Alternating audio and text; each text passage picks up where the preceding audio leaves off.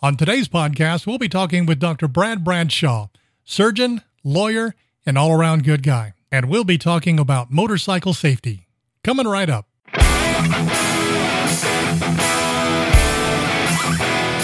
Welcome to Random Thoughts from the Road on the Ozark Rides Digital Network. Conversations about motorcycles, one of the best places to ride in America, the Ozark Mountains of Missouri and Arkansas, and of course, any random thoughts that pop into our head. And now, here's your host from OzarkRides.com, Craig Allen. Today we're here with Dr. Brad Bradshaw. He's a surgeon and an attorney and a motorcycle enthusiast. How are you today, Dr. Bradshaw? I'm okay, Craig. How are you doing? Well, I'm tolerable, and that's that's excellent for me. Okay. Well, one of the things we wanted to have you on today is talk about uh, rider safety, uh, how to, if you're new to riding, how to get uh, a little bit more educated. And if, God forbid, you're in some kind of a, a mishap on your bike, uh, what kind of steps you should take afterwards. Okay. Well, again, thank you for having me on the show today. And uh, yeah, I'm glad to provide any uh, insight I can. And um, I can tell you from uh, practicing law for a few decades now that um, I do a substantial amount of motorcycle injury work, and I would rather not ever have another motorcycle wreck case and uh, just do the other type of work because these are so bad sometimes when they happen.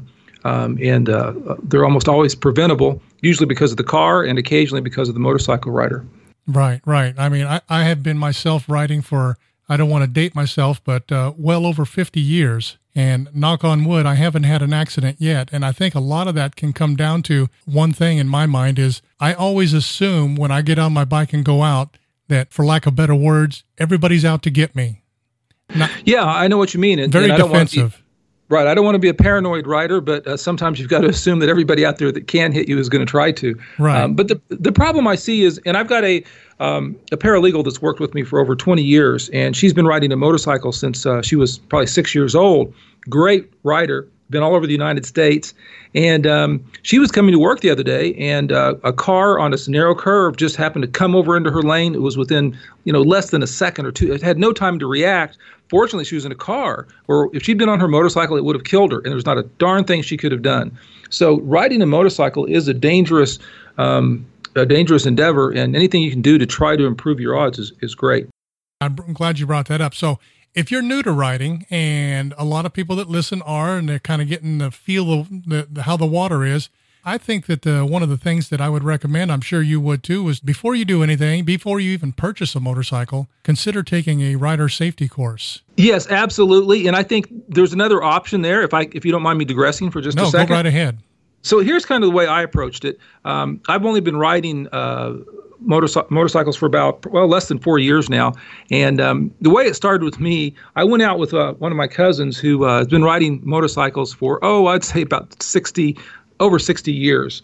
And but we and looked at bikes, and I looked at this little uh, Kawasaki. I don't know, it's a one what is it, one fifty or one seventy five, a small one. Mm-hmm. And I remember him kind of giving me a hard time and saying, "Well, that's a kid's bike, Brad." And um, so I was kind of embarrassed. And I, he said, You ought to get this 250. But the 250 looked like too much for me, having not ridden a motorcycle. And so what I did is I went back later without him and I got the smaller bike. And it was a dirt bike. And I thought it was really good. I rode that for about a year. I have a friend that has kind of a farm area with trails. Got a little bit better. I moved up to the Kawasaki 250 Enduro. So I was able to ride it on the on the um, dirt, but also in fields and stuff, but also a little bit on the street. And that's when I decided to do the motorcycle safety course. But I would agree, whether you do it and then get a bike, or my recommendation would be if, if you've not rode a motorcycle before, get a dirt bike.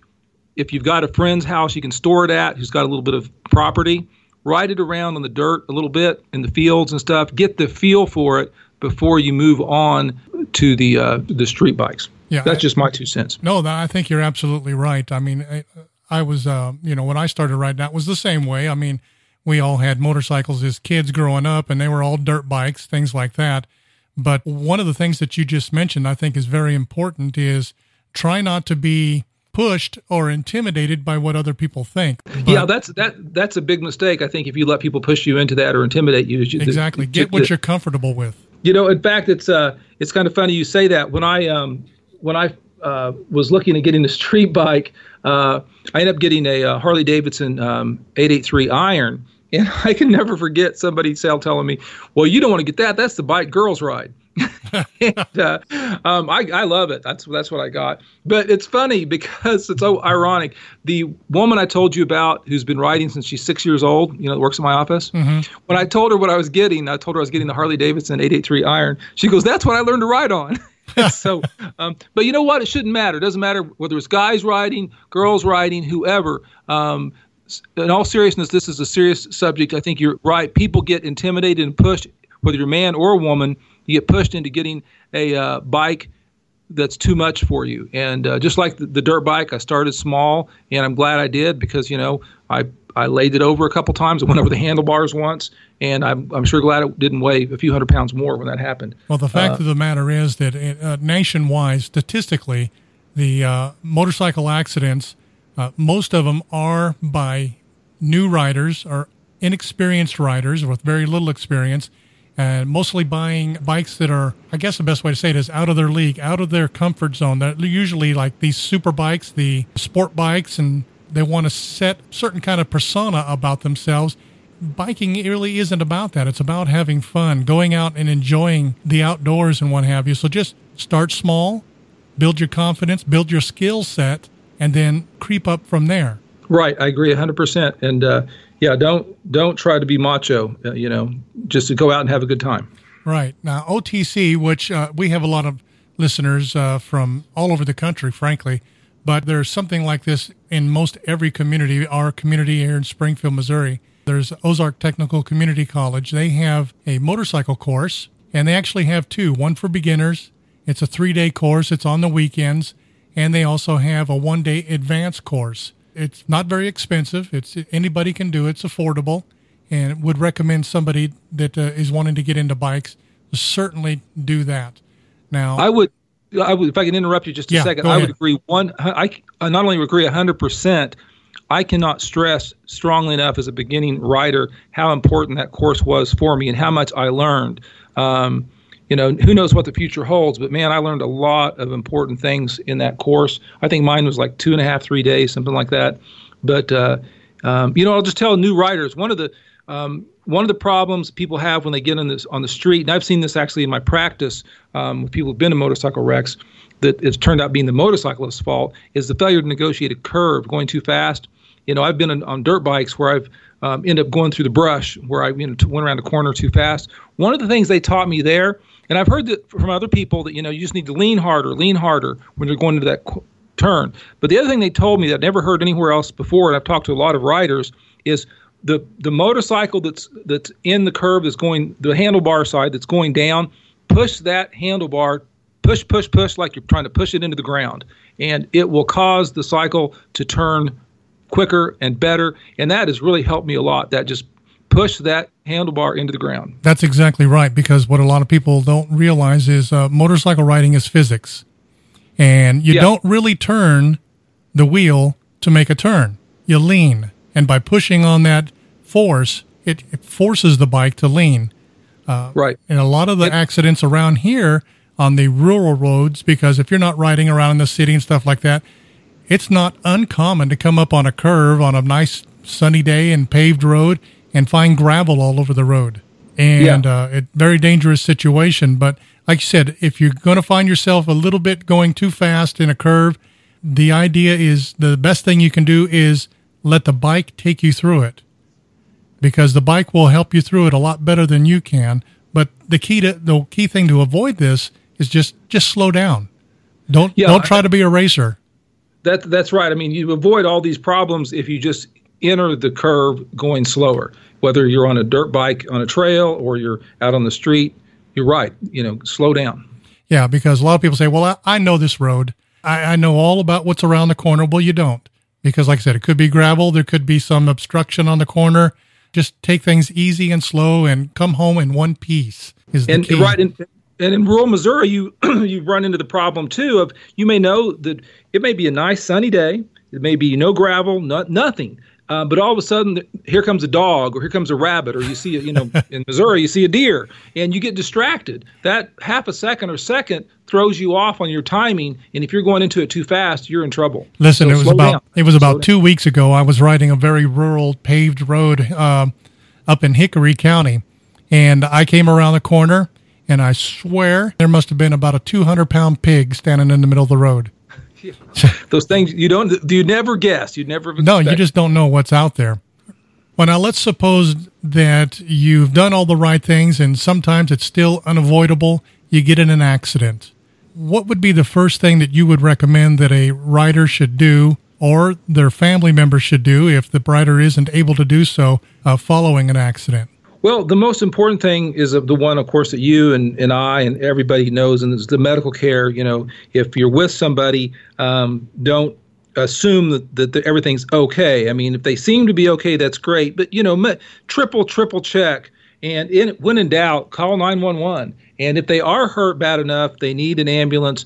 You know, try to make sure, of course, there's bleeding. You stop the bleeding, put pressure on it, um, keep them as immobile as possible, but get out of the road. Um, one of the things I've seen in a couple of wrecks is people either don't get out of the road, or more commonly, they're on the edge of the road, and there have been things that have happened where you know you want to get again, assuming it's not a neck or back injury or something like that, um, you need to get off the road a considerable ways. You don't want to be in a wreck and then in another wreck because you're in the road or right up against it. But then just getting the best medical care. I think that uh, you know one thing I've seen is people try to downplay how bad they're hurt. Sometimes you know they think they're okay. Get all the medical care you need.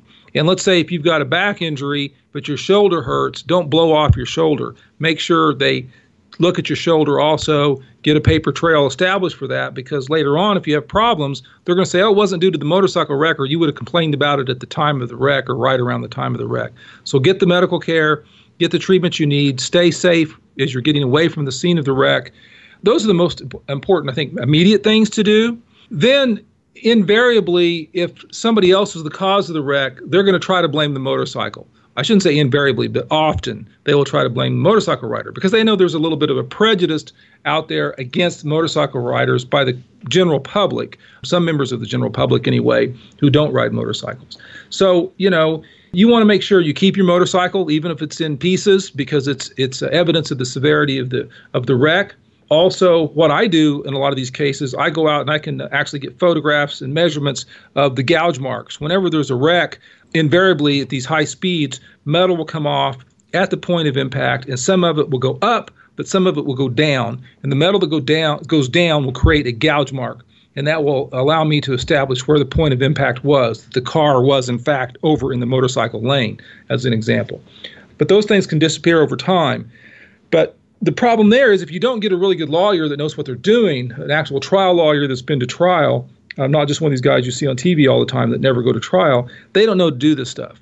But these kind of things, in, especially in severe injury cases, can be real important. So I think you want to be sure and get a, a quality lawyer, uh, somebody that knows what they're doing. And also, some of these lawyers are charging way too much. This is what surprised me. A lot of people are going out and hiring lawyers that have fees like 36, 37%, even if a case settles early. And a lot of these motorcycle cases will settle early on and you know you don't want to just throw your money away by having some lawyer um, gouge you with uh, too high of a fee. So I guess those are the most important things I'd say. You know, be safe as you can after the wreck. Get all the care you can. Make sure you get everything treated. Hire a quality lawyer who will investigate the wreck properly, not just rely on witness statements, which are often inaccurate, but will also get measurements and gouge marks, pictures like that if the police didn't do that, and who will charge you a reasonable fee those are the main things I think to do if you're involved in a wreck. All right. Well, I think that the things we can just kind of recap real quick here. Take a rider safety course, and and folks, it doesn't matter if you're experienced or not. They have advanced rider safety courses that will bring something to light that you probably didn't know, because nobody in this world, uh, no matter how long you've been riding, knows everything. You could always learn something. Number two, assume every car out there is oblivious to you. Not that they're out to get you, but that you're not the first thing on their mind. One of the best ways to avoid a collision with another car, watch two things their eyes and their wheels. If there's a car that looks like they're going to pull out in the traffic, I always watch the wheels. And if the wheel isn't turning, the car isn't moving, obviously. And then, of course, God forbid something should happen and you get in an accident that's you need to take the advice that Dr. Bradshaw just gave you and just be smart. I think that that's it. And uh, one other thing I would add that's proactive You, people don't do this because you don't want to think you're going to get involved in a serious wreck, but get plenty of underinsured motorist coverage. So, in other words, if you're involved in a wreck, the person that hit you has insurance, hopefully, but a lot of times it's only twenty-five or fifty thousand, and sometimes that's not enough to cover everything. And uh, if they don't have insurance, you have something called uninsured motorist, but that's usually also only twenty-five or fifty. Um, the other thing you can do in case the person doesn't have enough insurance is you get underinsured motorist coverage, and a lot of it. It's called UIM for under U insured I M motorist UIM coverage, and then uh, the uninsured U for um, un, and then the uninsured motorist UM is you can get more coverage on that also, and that's proactive. So in case you're hit by somebody who doesn't have enough insurance. That's great advice. Dr. Bradshaw, I appreciate you taking the time out of your busy schedule to talk with us today. And hopefully in the future we can do this from time to time again. Thank you. And uh, just say, uh, everybody ride safe and stay out of the lawyer's offices. That's good advice. Thank you very much. If you'd like to learn more about Dr. Bradshaw, check out his website at bradshaw.com. And be sure to check out his Ride Safe blog at ozarkrides.com.